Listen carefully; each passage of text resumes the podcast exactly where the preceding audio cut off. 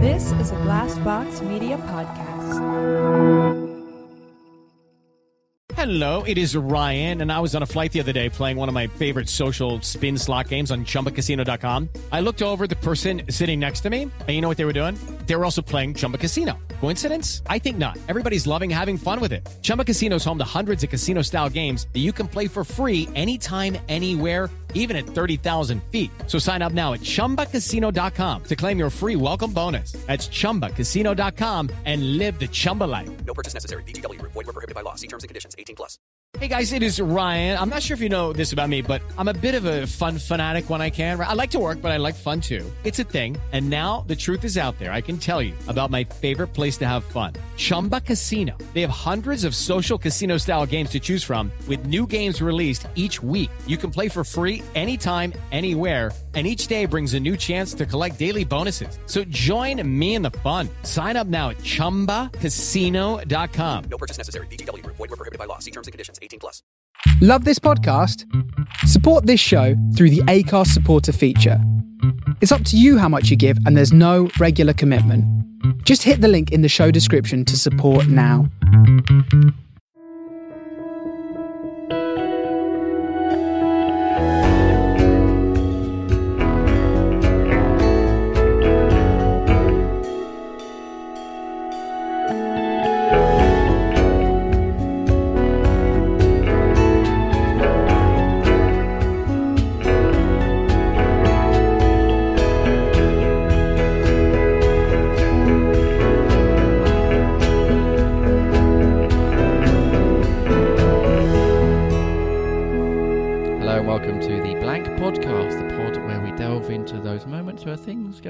Little bit off track with some well-known people. You, were- you were starting to go a bit off track there. a little bit. I'm having a blank moment right at the start Yeah. of the podcast. It's great, isn't it? Uh, I'm Jim Daly, and of course, I'm joined by the legend that is Giles Paley Phillips. Hey, How man. are you, mate? Well, It's very kind of you to call me a legend. I don't think I've quite reached that status You're a yet. legend. You're a legend to me. Well, that's very kind. Well, likewise, I'm sure. Oh, you. This is odd. um, how are you, man? I'm good. How are you? I'm okay. Yeah, I'm Good really week? good. Yeah, not too bad actually. Hmm. Not too bad. Busy as ever. Mm. Um, but yeah, not too bad. What about Good. Yeah, good. Yeah. Um, haven't been up to anything particularly exciting, I have to admit. But many, yes, many blank moments this week. always lots of blank moments. Yeah. Daily, well, hourly, hourly blank moments. Are you uh, obviously we're a few episodes in now? Are you learning how to deal more with blank moments from from our chats to people? Yeah, I think so. Definitely take trying to take on board some of the advice that people are giving, especially at the end of the podcast. Yeah.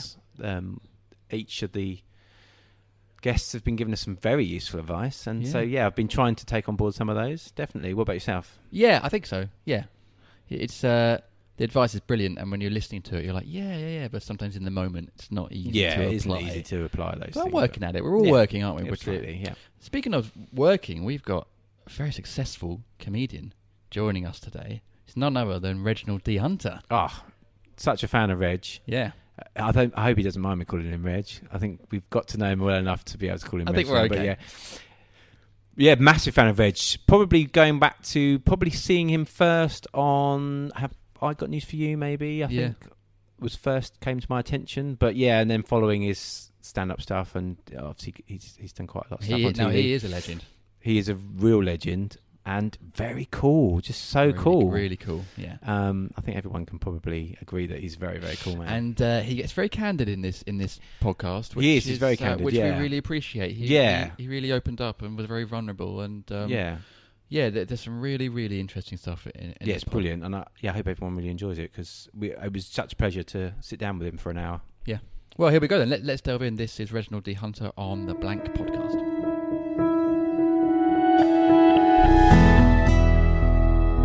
We and Giles and I only met two months ago. Is that right? So we're quite new. We're quite new mm. friends. Oh, right, We hit it off. Thank Well, he God. says friends. Yeah. He's needy like that. I just, I just need Acquaintances. Friends. I need friends, guys. You're I friend. told you, sir. I have a family. If I get nothing out of this, at least I get a friend. Um, yeah, so yeah, it's all it's all quite relatively new. Um, yeah, it's a project I've been wanting to do for ages and ages, years and years. Actually, been wanting to do a podcast, and then suddenly podcasts became like a huge thing. Yeah. Yeah, they blew up and all over the I was place. thinking, oh man, I missed the boat. um, but then I, yeah, I got in contact with Jim and said, Look, I really want to do this thing about. I think I was going through writer's block, having some problems writing. And so I was like, I really want to talk to some other people about this, um, and that's kind of how it started, really. I overstand. So, are you working on anything at the moment?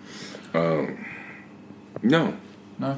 no, no. I just finished. Um, I'm mildly grueling for uh, six months. I finished doing, um, writing a documentary. I mean, doing a documentary with BBC, and then I came back and then I toured some, and I got an Edinburgh show ready, and I. Oh, that was an adventure. And then, um, yeah, it's like um, I'm doing some more club dates, and then I'm gonna stand down end of October, and I'm gonna go sit with the old man for a while. Okay. and then I got, then I come back and I got a full tour schedule, and um, some modest ambitions. Hopefully, a podcast of my own. Oh, sweet. Oh, cool. Yeah, that's right. That's right. I'm coming to see what you guys do. Yeah, do a bit of research. Check out the scene. Cool. Um, the podcast would that that be a comedy co- podcast? Actually, nah, nah, No. It's, it's too hard to be funny day and night. I'm pretty sure I'll get off a good one every now and Yeah, then. yeah, but yeah. I mean, you know, just you know, yeah, you want to go and have a. I want to, um, you know, it's. It seems to me that with our disapproval and our, our loss of faith in our own media's, Yeah. it's like it seems like more and more we're getting out and we're asking our own questions. Yeah, And absolutely. we're Yeah, getting yeah. in people's faces and saying, "Hey, what's up with this, man?" Yeah. Yeah. We've talked to. I mean, a few people we've talked to on the podcast. We've we've spoken about that how uh, using like podcasts as a medium to you know to avoid you know mainstream media just because you know things are getting twisted in certain ways and we you know want to have a bit You more. know, of when a- was growing up, you know, you say, hey, what does this word mean? Someone say, hey, look it up. Get a dictionary, look it up.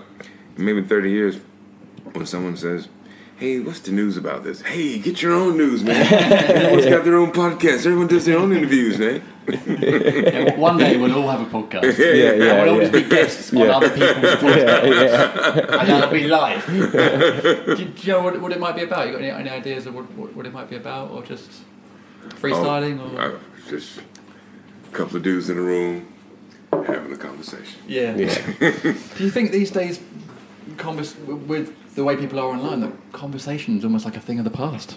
Yeah. Do you, do you think people find it harder now? No, I don't know. Uh, I think online. I think um, I think that's a respite from conversation.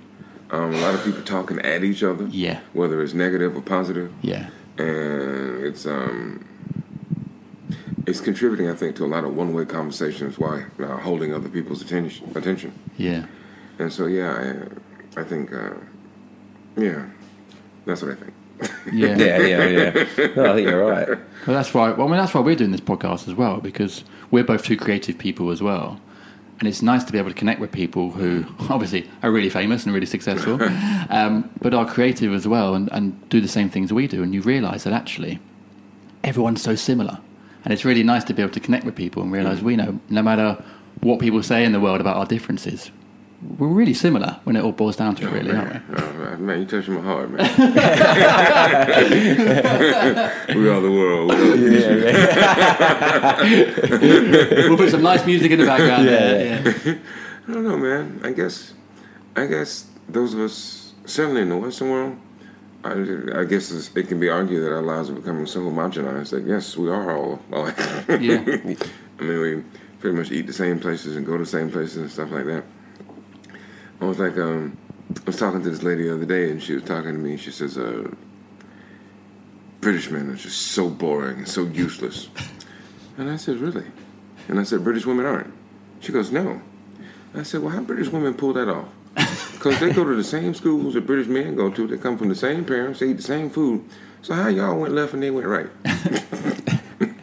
and it's uh, and I'm, I'm, I'm focusing on you know that thing, uh, the differences. We come up with these differences, and we somehow seem to exclude ourselves. Yeah. It was like uh, I got upset with my family after I started getting some notoriety, and I saw how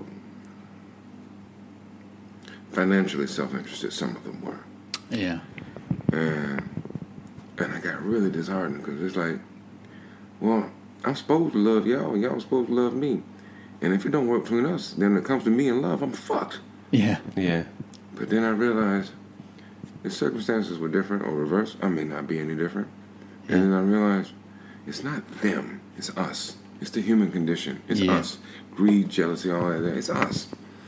And we get caught up in the whole them aspect of it and somehow elevating ourselves. And there's a lot of differences start.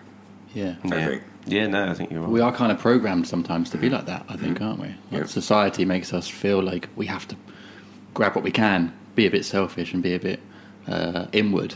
Well, it's. Uh, I remember in the '80s, and that's when this sort of like new individualism started. Yeah. Um, personal happiness, personal satisfaction. I mean, just 30 years earlier in the 50s, just if somebody walked in and said, "You know what? I got a decent paying job, but I want job satisfaction." People, what the fuck are you talking about? Yeah. yeah. Or in the 50s, like, I want to be happy in my marriage. What? That's crazy. Madness. It is difficult though, and I guess, and obviously, this podcast is about being creative and about having blank moments being creative. I, I from a personal point of view, happiness sometimes is in conflict with creativity. It's, I find sometimes I'm, Oh, I'm at my most frustrated and angry when I'm Oh. not being creative. Do you, do you have do you have problems with that as well? My director, who directed some of my Edinburgh shows, he said to me, he says, don't get me wrong, you're really good on stage when you are in a good frame of mind, when you're happy, you're loved up and all of that. He says, but you're ever so much better when you're on the back foot a bit. you're ever so much better when you are hurt or confused about something. You are that much more electric.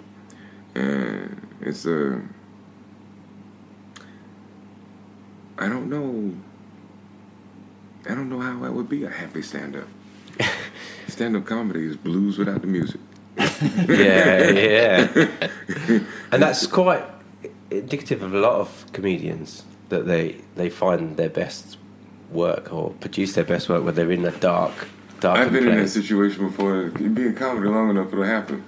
It's like you'll be settling along and your angst will be fueling it and you'll be kicking it. And then you meet this woman and she recognizes the doorway to happiness. You think, do I want fulfillment and happiness or do I want to continue my career? Mm. Choose your career. And you can't you kind of you kind of you don't think you can have both. Um, I think you can have a career and a decent one while being uh, fulfilled and happy. Um, it's one of the it's one of the conundrums of using anger as a fuel. Anger is a very powerful fuel and it can propel you great distances. Yeah. The only problem is it's extremely toxic fuel and it'll rot out your engine faster than anything else. Yeah. But I mean, as far as um, propulsion, yeah, man. Yeah. so it's just it's just managing the anger. It's just being able to to manage Or it for channeling your or guess, channeling yeah. it for your best I think use. it's I think it's best. Uh, I think authenticity is best, and so I've seen cats that try to manufacture ang- anger or try to manufacture, um, you know, um, idio- idiosyncrasies, and audiences. Inauthentic- uh, inauthenticity, the audience can see it. Yeah. They may not be able to articulate it when they see it, but they know it when they see it. yeah, yeah, yeah, yeah. yeah, yeah. Um, I wanted to talk to you about um, growing up in Georgia. Um, obviously, you live here now, but tell me a bit about about your childhood. Well, um, I was much shorter. and uh, my childhood, Because you, you you had a big family, right? Yeah, you had a lot, yeah. lot of siblings. I'm the last of nine, and um, so you were the you were the the, the, li- the little one. I'm, I was Yeah. I was last. Yeah. And um, but I kind of I grew up kind of more like the life of an only child because my sisters and brothers were a lot older than me. Um, by the time I was born, so my older sisters and brothers were starting their first marriages. By the time I went to first grade, they were uh, starting their first divorces. and, and yeah, it was. Um, but Christmas was great. yeah, yeah. Oh, I bet. I bet. and did, did did some of your older siblings parent you as well as your oh parents? yeah, yeah, I mean, um, all of them did. You know, Yeah. it was just um, my mom was forty two when I was born. My dad was fifty. So when I came along, my mom and dad were like, Y'all know what we do. Show it. You've seen it. Hope you're paying attention. and I couldn't imagine playing for hours indoors. Yeah, yeah, yeah, yeah. But then I didn't have the internet. yeah, that's true. Yeah, yeah. I mean, yeah. We, my summers were just outdoors. Never, you know. And I, my kids now, I'm like, come on, you need to go out. Like the sun's out, go out. and Yeah, play. yeah, yeah, yeah. Different. It was a different time. So yeah, um, it seemed like I want to say it seemed like there were fewer things to do, but you know there were fewer things to be distracted by. But there was more. There was more things to go out and do. It seemed like, Yeah. and um, yeah, I remember about the '70s as well, and I think it was that last generation.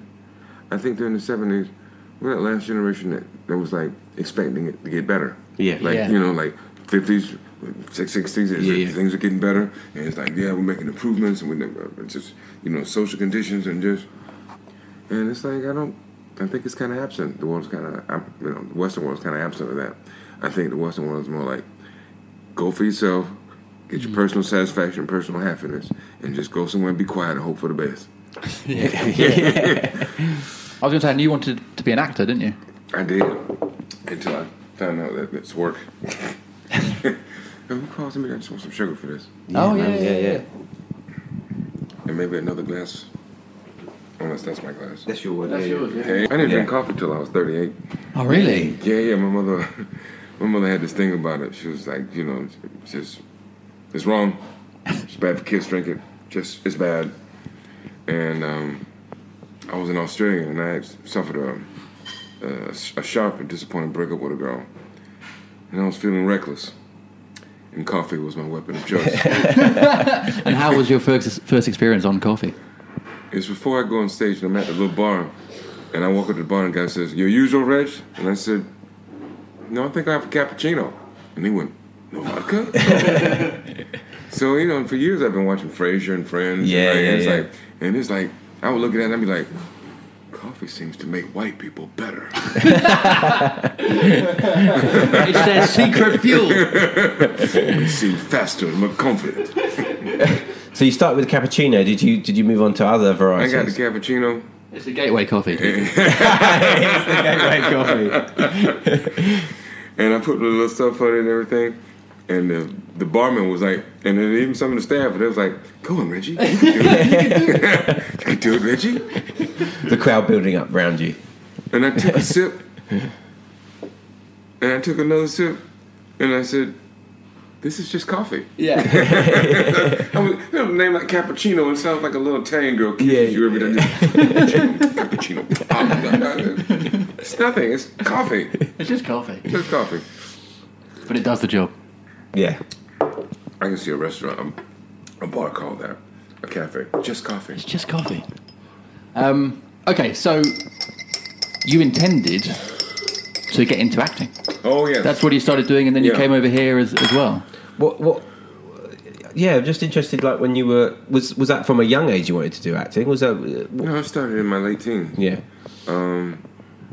My sister and I, we started watching. Um, my sister was like my sort of my first film um, teacher, and um, I remember we first watched the Bond movies, uh, From Russia with Love, and she was combing her hair, and Connery's walking through the airport, and she says, "Now you see that man right there?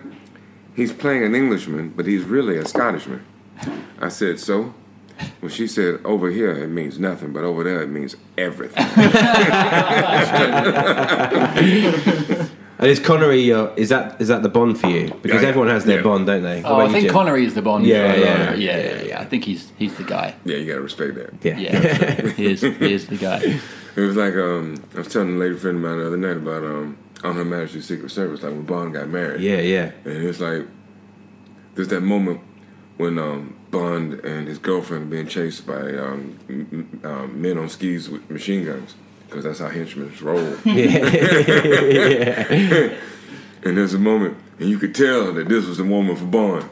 They're on skis, they're being chased, and there's a big gulf, like a, a big crevice or something in, in, in, in the ice, and it has to be jumped. And Bond jumps it easily.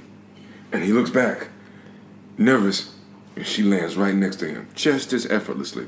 And then she says, easy. And he says, superior woman.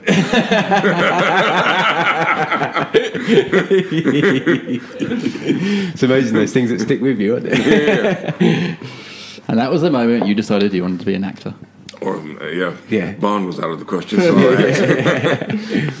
But yeah, I, um, I had notions of, um, see, all the things I really wanted to do, they were non-traditional. It would have been, it would have been non-traditional casting in my case. Mm-hmm. You know, I wanted to do Shakespeare, but I didn't want to do Othello. Mm-hmm. I was just tired of people trying to send me down that road. Mm-hmm. And there were several times when I was doing, uh, working as a young actor. I had, I went through this period where old white men would come up to me afterwards and they'd be like, "Man, I paid money to see you sing Old Man River. Would you? yeah. Would you just?" yeah. and but and then of course I wanted to play Bond and and then I met stand up and it was the first thing that I did that seemed like a true meritocracy. If you're funny, you'll work. Yeah. Doesn't matter if you're fat, if you're skinny, or if you're new. If you're funny, you'll work. Yeah. I mean, in acting, you could not work because you ain't tall enough, or your nose ain't right. Nothing to do with your skill set. Hmm. And so, you know, I wanted. I, I think I wanted a, a career that I had a. My eff- my success was relative to my effort. Yeah, yeah, yeah. But acting brought you to England, though. oh yeah, Yeah, yeah, yeah. Yeah, I came and studied at RADA for a strong minute, and um, it was humbling. Um, previous to that, I'd been in acting programs, and I had uh, been at the Equi Theater, and I'd done community theater. RADA was the first time that I was part of a program where everybody was good. Yeah. I wasn't the mo- I wasn't the best person in the group because I was the most interested. There were no bored housewives or people who were looking to get an easy grade or people who just wanted to get out of the house or avoid college. These are people. I mean, it was like white fame.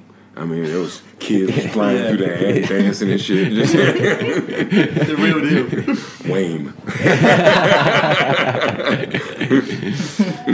But yeah, then you then you found stand up, and I guess for you was stand up just more freeing. You know what I mean? You, you could just be yourself.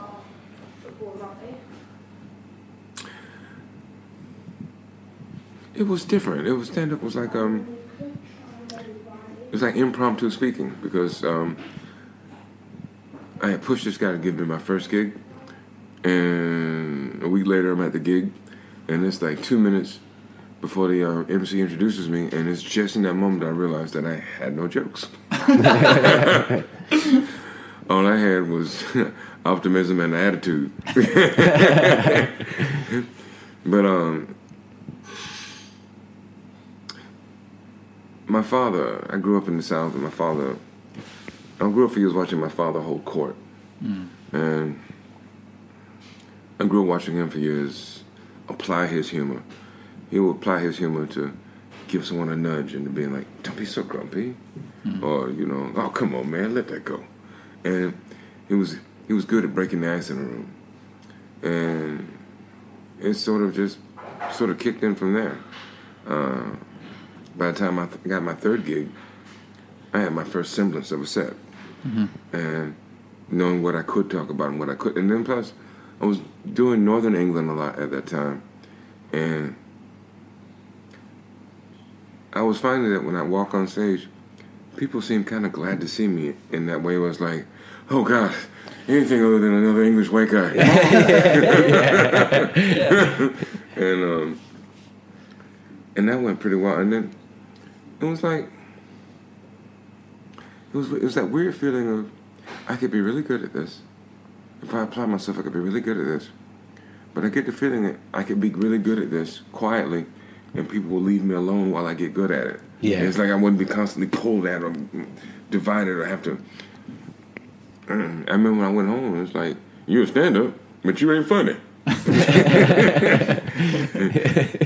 nigga, you ain't funny. And obviously, this pod is about blank moments and being blank. Were there any sort of moments early on that were tough for you? Where Well, I guess you had not knowing, not, not not having a, a full set to start with. Was that Yeah. Was that a challenge to start with, or did you find it a natural? No, uh, it was it was um one of my mentors, uh, uh, my one of my uh, my biggest comedy mentor probably is Tony Woods, and he said to me, he said to me, "What's the most important thing? What's the most num- what's the number one rule of stand up comedy?" I said, "Be funny." He goes, "Nope, number two. He says the most important rule of stand-up comedy is be interesting. Yeah. Just be interesting. And he says if if you're interesting enough, you can go a long time without telling a joke. and uh, I found I found that as I traveled around um, northern England, Wales, Scotland, all those places, I found out that in those places and a lot uh, um, t- Sunday nights, Monday nights, Tuesday nights, there were a lot of bored people, bored with the local circumstances, bored with the people they normally see, and so it was like, and as a, if you have your your senses turned on, you can tell when people are interested in you or interested in what you're saying. Yeah. It's um, it's they sit a little bit closer, or, or they look at somebody else and go, shh. And it's like, it's like my family doesn't treat me like this.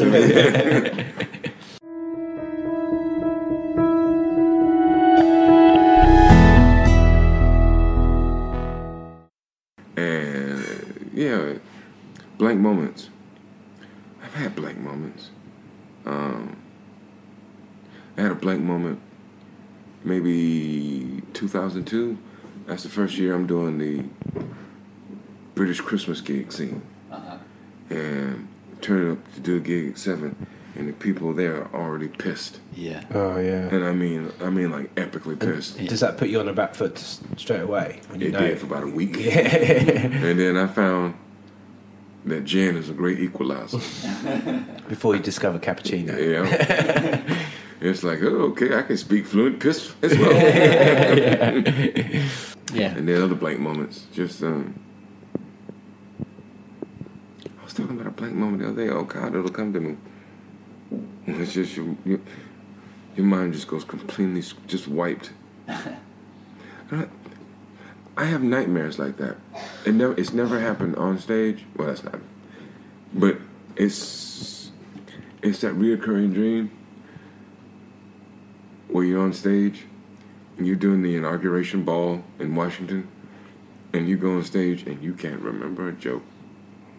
Just you can't even remember a joke you used to do. Just yeah. and that's sort of a reoccurring dream of mine, or nightmare. Do you think that's com- common with? I mean, you do stand up, Jim. Do you do you have dreams of like going out on stage and not nothing coming out and just Sometimes. Or I have this other reoccurring dream where it's like my gig starts in an hour and I just have to drive across town, but then there's a fire and then there's a dragon and then my mom has another baby or it's just something good. just, it's just com- yeah stuff out of your control that's just Yeah. like yeah preventing you from getting to that place. But and in then when you finally get to the gig, you know, the people are like, oh, Reg, you had such a lovely career. Why'd you blow it? I'm sure. I mean, you're. We're talking to you now. I've been talking to you for 25 minutes. It's really easy to talk to you. You're really eloquent, and you've you've made loads of jokes already already today. Oh, wow. So you don't. It's He's almost got like he's if got you, a joke counter on. his- yeah, we're at uh, 35. Um, if you have those blank moments, you're surely you're the sort of person that can get through that because you're you're naturally funny and you're just it, you know it just sort of comes. You know what I mean? find that if you tell people the truth generally, I mean, the times I've had blank moments on stage, I've said things like, I've been in the middle of a joke, and then I stop and I say something like, Ladies and gentlemen, I'm not going to complete that joke. I just realized that I no longer agree with the philosophy of it. However, take my word for it, it was going to be hilarious. just take my word for it. But it is. I mean, uh, that is a point. It is good to be honest on stage, isn't it? I think the more If honest you are, the more can- audience. You can tell your audience, "I'm having a blank moment," and they'll laugh. You know, Yeah. Yeah. It's, like, and then they'll laugh, and then it'll trigger something. Yeah. But I find that a blank moment gets bigger when you're trying to pretend you're not having it. yes. it's like uh, slipping in quicksand. Yeah. So it's it's about owning the moment. You have to call the elephant in the room. Yeah. And I found that through stillness, greater awareness comes. And it's like, okay, I'm fucking up. Rather than acting like I'm not fucking up, let me just say I'm fucking up. Me just say it out loud to myself and then other people. And then all of a sudden, it's there's a special liberation in having clarity and the ability to be honest and articulate about the exact moment that you're in. Hmm. Just say the words. There's a lot of people who get themselves into a special hell. It's something that stand-ups do. I notice the best of us, the best of us stand-ups, we'll take whatever it is that we want or think is different about us, and the second we get on stage, sometimes we start thinking, "Oh God, how do I sound like every other comedian you've ever fucking heard of?" Yeah. And then you go, hey, let me get back to being me. So you just get wiped. It's just mentally wiped. Yeah. But it's hard to be honest with yourself in those bad moments, I think. we're all programmed to be like, I've got to be the best I can. It's really hard to be honest. Anything, anything is hard if, if you ain't used to doing it. Yeah. If you Yeah. ain't got reps being honest with yourself, then in a crucial moment, it's gonna be hard to do it. Yeah. But if you're in, the, if, if you're in the habit of doing those things, then you're. I'm astonished at how easily I don't bullshit myself anymore compared to 20 years ago. I don't always be interested. I wait to see. I wait to solve the, the problem or see what the problem is before I start stroking myself. And some people are stroking themselves while they're trying to figure out the problem, and those are two different activities. Yeah. And stroking yourself has its place, but some people do that first immediately. And I like to fix the flat tire before I stroke myself. Yeah. Was there a catalyst for that though? You know, you say like sort of twenty years ago you weren't doing that, perhaps. It's Was, just- there, I- was there a I- moment where you think, you know, I'm- I've got to stop bullshitting myself? Oh, well, there's nothing like being in trouble. Yeah. you know, when you're in trouble and um, pain in some form, whether physical or emotional, gets you real quickly some sharpness as to what you really fucking feel and think about your your, your views. Yeah. When you don't have, um, when you're not in trouble or you're not in pain, you can sit on the fence and have your dinner party morals. But it's, I, I think pain, being in trouble, and have ch- having children make you decide real quick what you really believe. Yeah. yeah. And that pain gives you clarity Yeah. about actually how you feel about things. Children give pain and clarity. yeah, yeah, they do. I speak from I speak from a place of I'll take your word for it. yeah. It's um, it's real easy to do that. It's. I think when you're younger, you're so mo- you're much more caught up in. You're trying to define yourself. You're trying to know yourself, and so you're relying uh, a bit too often on others' impression of you to help define you. So you are worried about what other people think, Yeah. and then you know. at some point, there's going to come that day or after you come home from the hospital, or you lost your job, or you just whatever. You walk around in your underwear, and you just be like, "Well, you know what? Fuck this. I'm gonna walk around in my underwear all day. And I don't even care. I'm not bothering nobody. I'm not. I ain't asked nobody to be with me, so I'm over here." Balls jangling myself, I'm not bothering nobody. I'm just being human. I'm just being natural. Yeah. And I found that I, a friend of mine once pointed out to me, he said, when I first started hanging out with you, I used to think that you were really extravagant with money, like wasteful. And he says, I got to know you, he says, you would rather spend an extra 20 or 30 pounds to have something completely taken care of than to think about it one minute longer than you want to because you value your thinking time and you'd rather be thinking about something else. And I go, exactly. Yeah. and I I had a lady friend ask me the other night. She's like, "What do you want? What do you want in a relationship and stuff like that?" And I was like, "I just want my, I want to be able to think. I want high ceilings.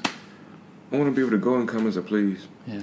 I want to take an idea and, and gnaw over it for a while. I want to be able to take it in the shower with me. I want to take it downstairs uh, and, and back gone with me. I want to gnaw on it while I'm uh, in the front yard. I just, and I guess you can do that with a wife and kids because it's. I used to think that would be impossible to think like that or have that room to think with kids and stuff like that. But my friends tell me that no, you just get better at compartmentalizing. You go thinking time is between one and three. it really is. In. It is. It totally is. Yeah. Yeah. No, I can. I can totally vouch for that. Yeah, finding finding those moments in the day where you can just, you know, give yourself a few And it's like you need time to separate yourself because a lot of times people get caught up in what am I supposed to think? Yeah. And there's some things you're supposed to think. The things you're supposed to think are the things that you're supposed to espouse when you are in the group. when you're trying to pass for a conformist. but you got to be able to separate the th- sometimes the things you should think versus what you really think. And you start there. And sometimes people's lives get so caught up in the rip and run of life that they don't they, they don't know how to re- differentiate between what I should think and what I really think. Yeah. Just uh, keep those two separate. Yeah. And that goes back to what you were saying earlier about caring what people think about you. Yeah. Because you sometimes feel like, well, if I don't think like these other people, then well, maybe I'm going to be out of the pack or something. But that's, truth of the that's matter- difficult. And the truth of the matter is, we're humans. We, we should care what other people think, but we should pick carefully the people whose opinions matter to us. You can't be going around looking into the face of some random Yahoo trying to get their opinion or their impression of you. Yeah, And exactly. it's just. what was that? I had a joke like that once. And it's like I spent years um, with low self-esteem, not making a connection that um, I sought the, appra- the appraisal of people who didn't like me. Yeah. Yeah. Yeah. it's just.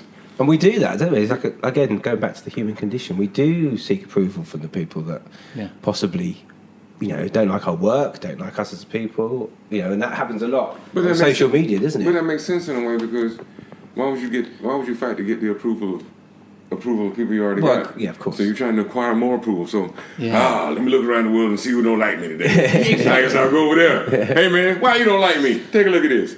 You like that, don't you? Yeah, yeah. Go back and tell your friends you like me. And Yeah. just- but and being liked has its place, man. It, it, it, I, I- I'm, I'm, I'm cautious with people who say, well, I don't care what anyone thinks. Then why do you live in a civilization then? People, you don't, it's, it's just, yeah, it- you don't get, yeah. My father told me, that every man in this life has to serve something. Yeah, there's no choice about that. Says, but you do get to choose what you serve. Yeah, Yeah. yeah, yeah. That's the only choice you get. Yeah. And so, you know, um, I made a decision with stand up comedy that I was going to serve it. And 21 years later, it's gone okay. It's going all right. It's gone okay. but then, you know, sometimes I wonder if I should have served some other stuff. Hmm. Or if I wonder if I've served this too long at the expense of something else. Yeah. And and then I, I wonder at, at age 49, I wonder how much more serve juice I got left.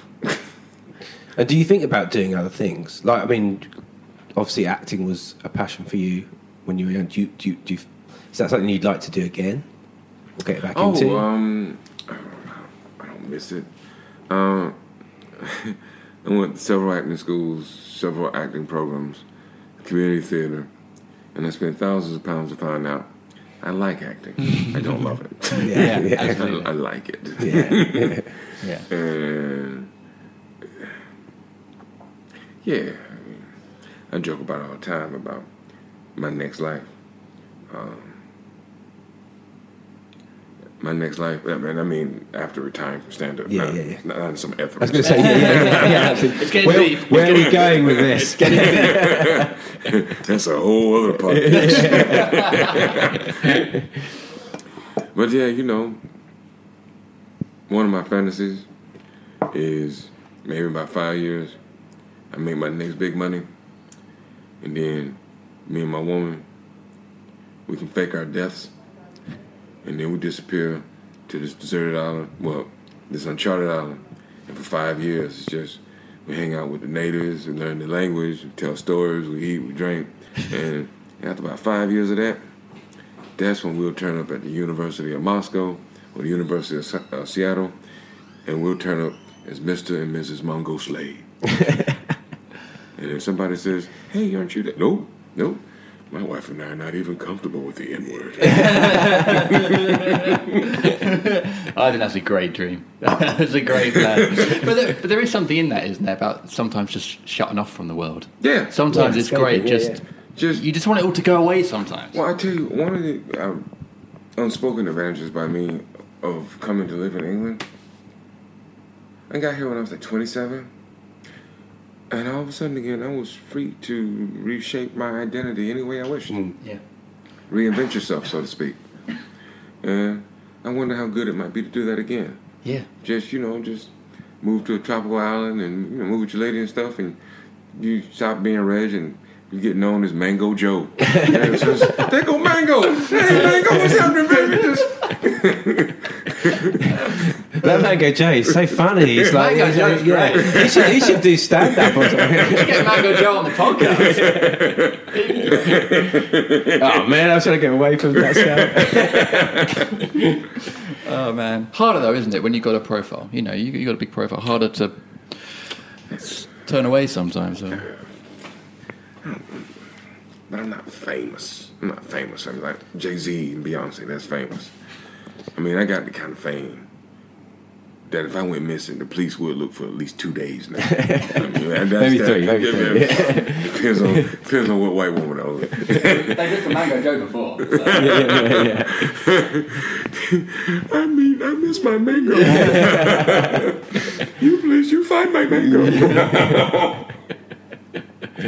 I give me some local Tahitian girl. You find my mango. mango, get mad. you got one job. but I guess it is hard. I mean, you know, you've been doing stand up for so long. Um, there's that constant pressure to, to, to keep that level up, you know, keep what you do, or maybe do new things. Do you, do you feel a pressure as you go yeah, on? To... You know what? I was just thinking about this the other day. Is that uh, sort of youthful vanity? Mm. I would say I broke my leg last year. Uh, what, I was 48? I think that was about the time I started accepting the probability that I'm going to die one day. And, and, and I knew I would before, but it, Yeah. it's like, no, no, it's just Well, because you were in, incapacitated. well that pain, and, Yeah, yeah. and, and it's like, oh shit, death is going to happen one day, and, Yeah. and I think I might recognize it when it arrives. It's going to start in my leg. But also as well, well, I say that to say there was a time in my days as a club comic, and sometimes you'd be like a sports team. You get on streaks. You get on losing streaks. You get on cold streaks. You get on hot streaks, and if I'm honest, and I've been very, very fortunate, I feel like standard wise, I've been on like a 20 year winning streak over here. Hmm. And the first time you walk on stage and it's going a bit slow, you wonder, is this the end? Because, you know, if you've been on a 20 year winning streak, a heavy loss is somewhere around the corner. You can't, you can't keep this up.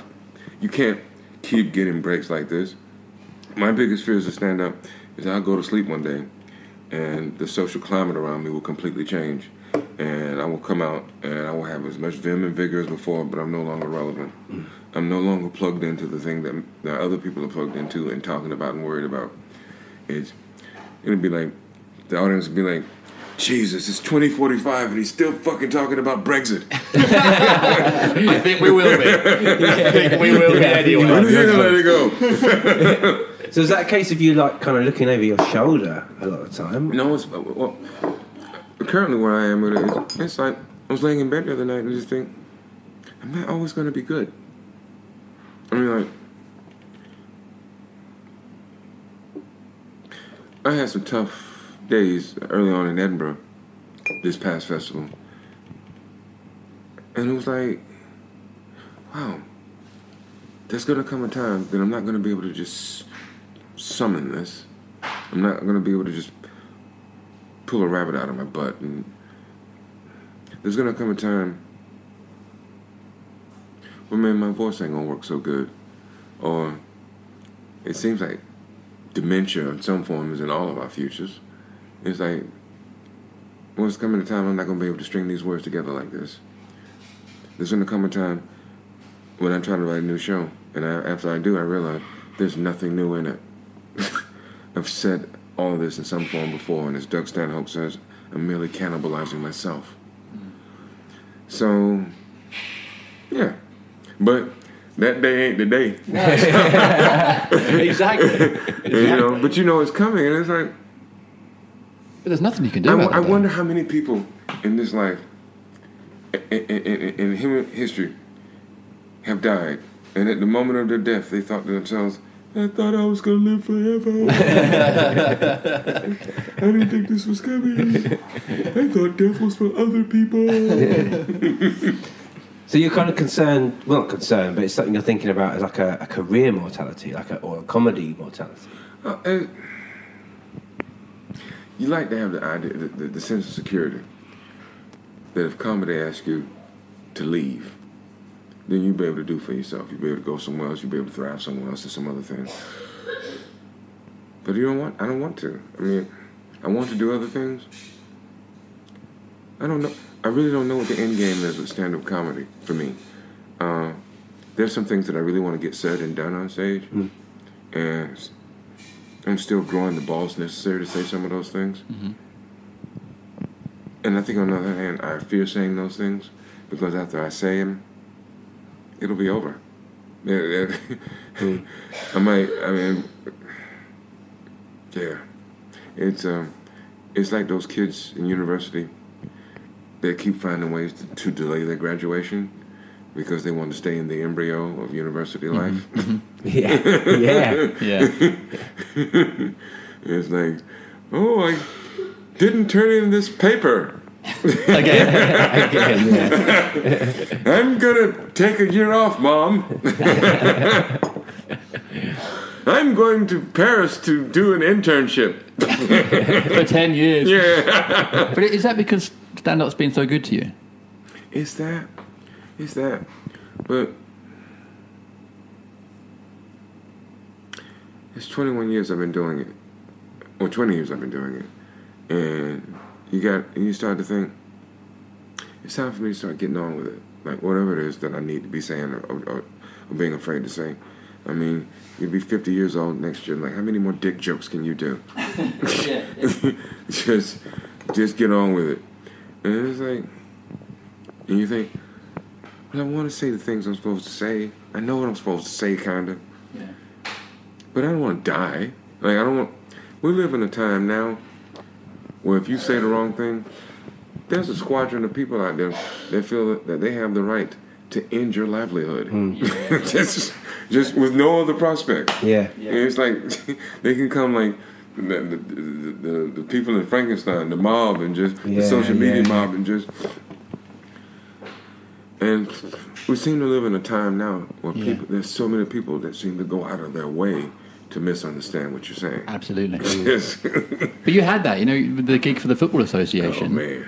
But but I mean, was, but you you- obviously that didn't affect your career. You know, still going strong. But was that because it was before a time before this kind of mob mentality, or was it still just as bad? Well, that situation wasn't even really about me. That was being used as an instrument to for the tabloids to get at uh, the, the Football Association. And so, what they were trying to do is say, in a series of bad decisions by the PFA, Another example. Yeah, yeah. so yeah, you get, and everything looks so contrived now. Sometimes, like the controversies and stuff. Yeah, yeah. It's just.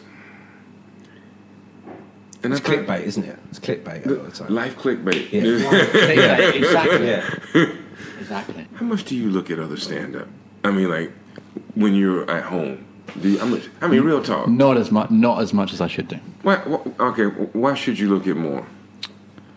To, s- oh, to see people who are really good at what they do, mm-hmm. And try and try and learn from that. Uh-huh. Try and find inspiration from uh-huh. that. But also in a way to kind of make, make Still my make, never obviously never do that. But also to make myself feel like, well, that's something to aim towards. I can I can do that uh. as a kind of inspiration in that kind of way. But um, I don't do it enough. But I think it's because I've got slightly got the fear back a little bit of going back on stage and telling new jokes that aren't very good and uh-huh. being like, oh, it was a short time thing. Okay, that's all it was. And yeah, I'm, I'm finding it really difficult to actually, and this is, this is one of the blank moments on the pod, to actually get back on the horse again, as it were. Oh, you Even though I really want to, I really, really want to, I can't quite seem to to get there. Okay, this is just my snap read. But it sounds to me you're just a little scared to take an ass whooping. Cause, Yeah, cause maybe. When, Because when you, after I finish the tour, that means I gotta come up with some new jokes. And I write the new jokes, and that's about a good month. I gotta take an ass whooping until I find out what's funny about them. You gotta take, you gotta take an ass whooping. Yeah, it's But- part of it. Yeah, but, but but the older you get, the more you do it, the briefer and briefer the ass whoopings get. Yeah, And, you know, you get what you need. And just I give you a tip for, for, for minimizing the ass whooping. Compose your t- your set list, not with things that you think are funny, but with things you just love saying, and that's where you start. Yeah. And the, the things that you like saying, you'll say them better. You'll say them with more juice. Mhm. Just say- just start saying. You sometimes I come up with a goofy punchline. You know, like cheeseburgers and tennis shoes. and then you go, okay, how do I just how do I back right and justify saying this? Yeah. And just just little joke starters. But uh, I remember years ago I was reading Eddie Izzard once said that um, you want to find out how good you are, take your best joke and leave it out. Yeah. See what you got. Yeah. Mm. See what you really are. Because this is the thing as well, because you will have some stuff you love saying, and Yeah. I have some, and I think that's really funny, and you do it for like five gigs in a row, doesn't get much of a laugh, and you have to be honest to yourself and be like, that bit wasn't that good. Well, actually, you may be doing yourself too much of a disservice. If you like saying something and you feel like it's pretty good, and you're saying it five gigs in a row and people ain't laughing, well, there's some disconnect. There's something that you're not communicating in the joke that you think you are. Yeah. Because the setup is basically you're just giving the audience the information they need to laugh. So there's something missing likely in your setup, and just a modest tweaking. Might even just be one word, and you might go from hmm to ha. Yeah. Just, it's just sometimes it's beats and rhythms. Sometimes just the sound of your words, the the, the cadence, and if you have too, if, if it's too verbose or it's too austere, then I don't know. Yeah. What the fuck do I know? But do you, do you Yeah. watch other comics? Do you? Is that something that appeals to you? Watching other comics to see how they I used to. they're doing their craft. I used to. I used to watch religiously, and now there's like a handful of comics that I make it my business to see. But if I'm if I'm around, I'm flipping around, and there's like a show on, it's like new comics and stuff. I will hang back for as long as I can keep from vomiting, and then I'll leave. I mean, sometimes I look at stand-up comedy, and I look at the badness of it, and there's a sameness to the badness. Yeah. Just, I don't know. I think in most industries, there's a few people who are excellent at what they do. There's a wider group of people that are really good and aspiring, and I think a lot of the rest are just glad to have a job. Yeah. Did you think that comes down to authenticity again, like we were saying earlier? I think that comes down to what you want. It's like I know when I started to stand up, I wanted to be what I call an impact comedian. I mean, I wanted, I wanted uh, you to take my ideas or words home with you. I wanted you to be going back and forth. And so, how do you talk about things that matter to people? And because that's how I viewed George Carlin. You know, he, he took him home with you. Yeah. Yeah. Yeah. yeah. And it's like I looked at that, and then I looked at Dave Allen, and it's like you took him home with you, and you thought, I want to do that. How do how do how do I want I want to know how to matter that much. Yeah. Somebody teach me how to matter. Yeah. yeah. And so, yeah, Well, thank you very much for the uh, the stand up class. I got a private private. I really I really appreciate that, and um, I'm actually going to go home and put some of those into action. hey, maybe you'll actually give me some money now. Ten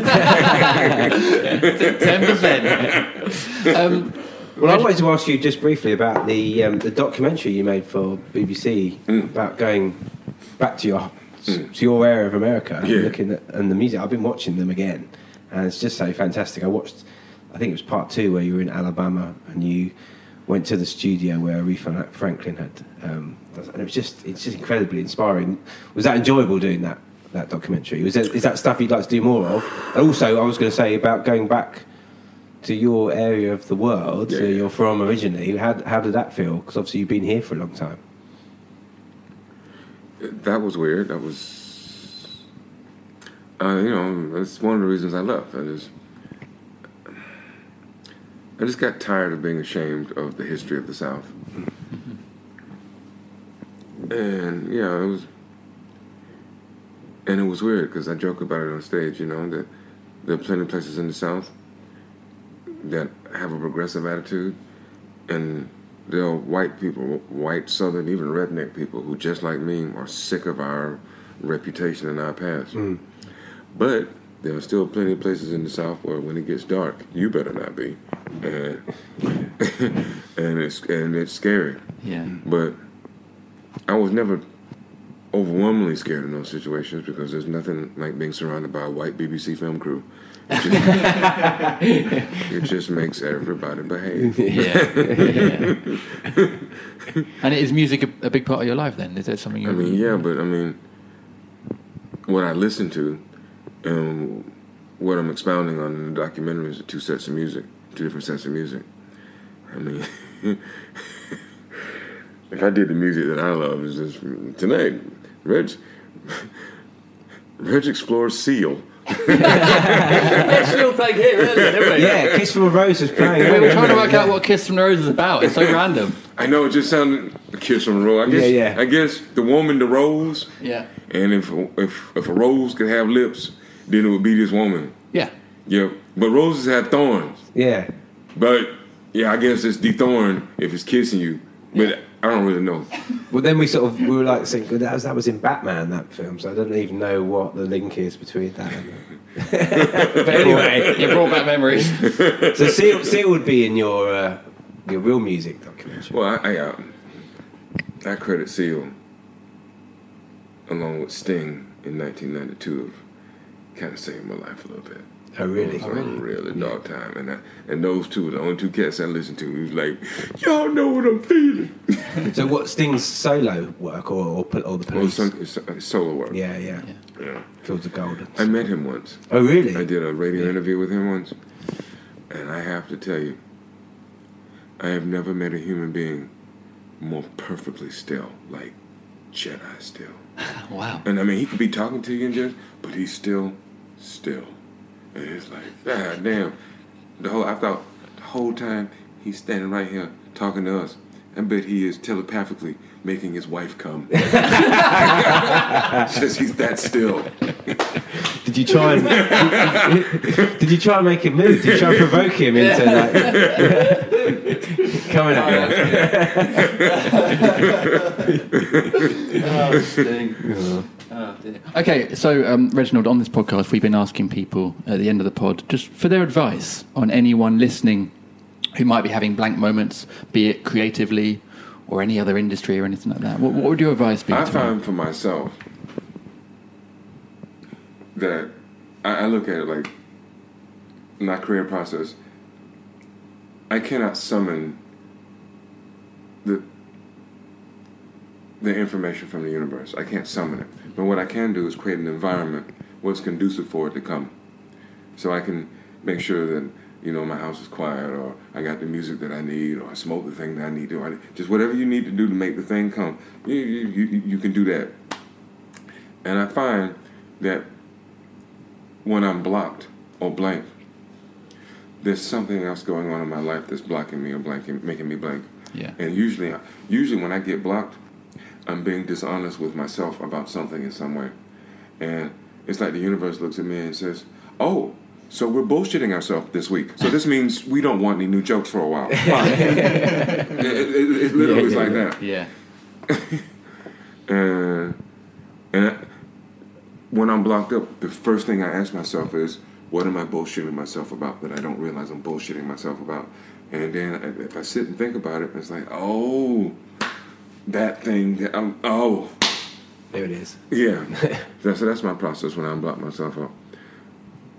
Good stuff. amazing. Well, Reginald D. Hunter, thank you for coming on the podcast. Hey man, thank you for having and me, it's, man. it's really real pleasure to meet you. Likewise, likewise. I've admired your tweets from afar, man.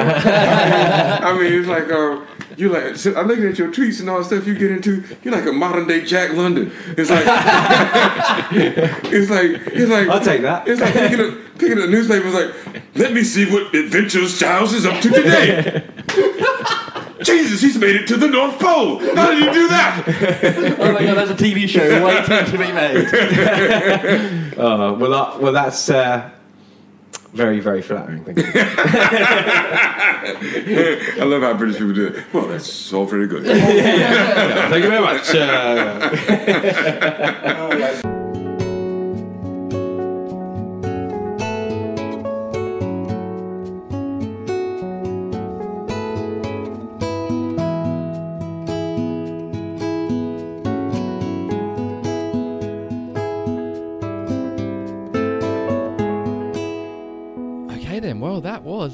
Reginald D. Hunter on the Blank Podcast. That was fascinating, Giles. yeah, wasn't it? amazing.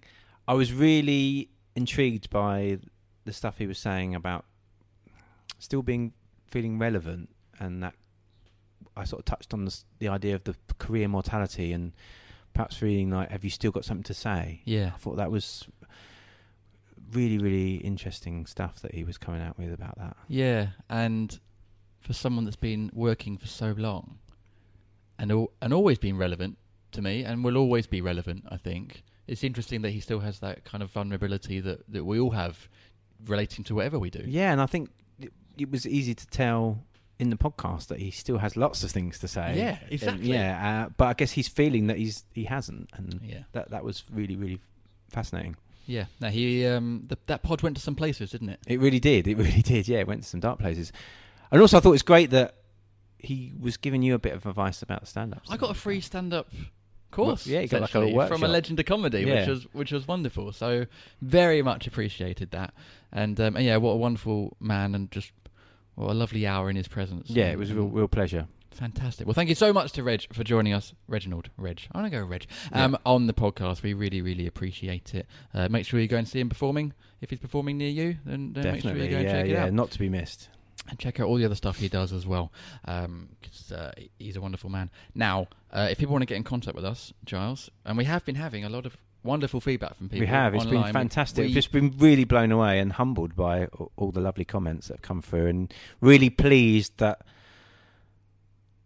a lot of the stuff that we've been we thought about at the beginning of doing this project has actually people are noticing and, and are Yeah. picking up on and enjoying. Yeah. You know the the blank moments in the podcast. You know, Yeah. which obviously you and I, well, you less than me, but uh, yeah, um, I, I've picked up on and love those things, like the fact that it's quite a natural, uh, and and how we wanted to allow our guests to have as much space as they can to, to, to talk, and that's been really, really positive for me about that. So thank you very much for all your Mm. comments. Uh, should you like to leave us some more comments, and we obviously welcome all comments, really, constructive or, or, or yeah, positive, anything, whatever. Yeah, we're happy to hear from you. Um, we're on Facebook, Instagram, and Twitter, and the handle is exactly the same. It is. It's at blank pod. That's the one. And if you'd like to email us, if you fancy sitting down writing an email a bit bit longer, or want to tell us a story, tell us your own blank moments, or let us know who you want to hear from in the future on the podcast, you can email us, and that is Hello at theblankpodcast.com.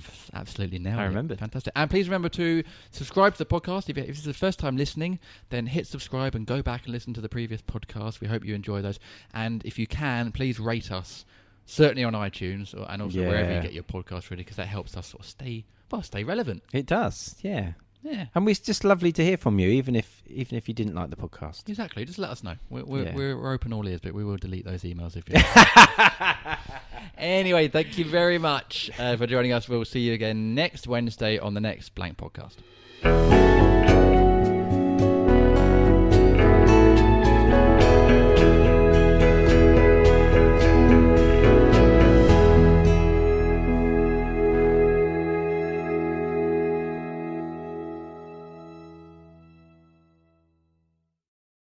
Hay dos cosas que son absolutamente ciertas. Abuelita te ama y nunca diría que no a McDonald's. Date un gusto con un Grandma McFlurry en tu orden hoy.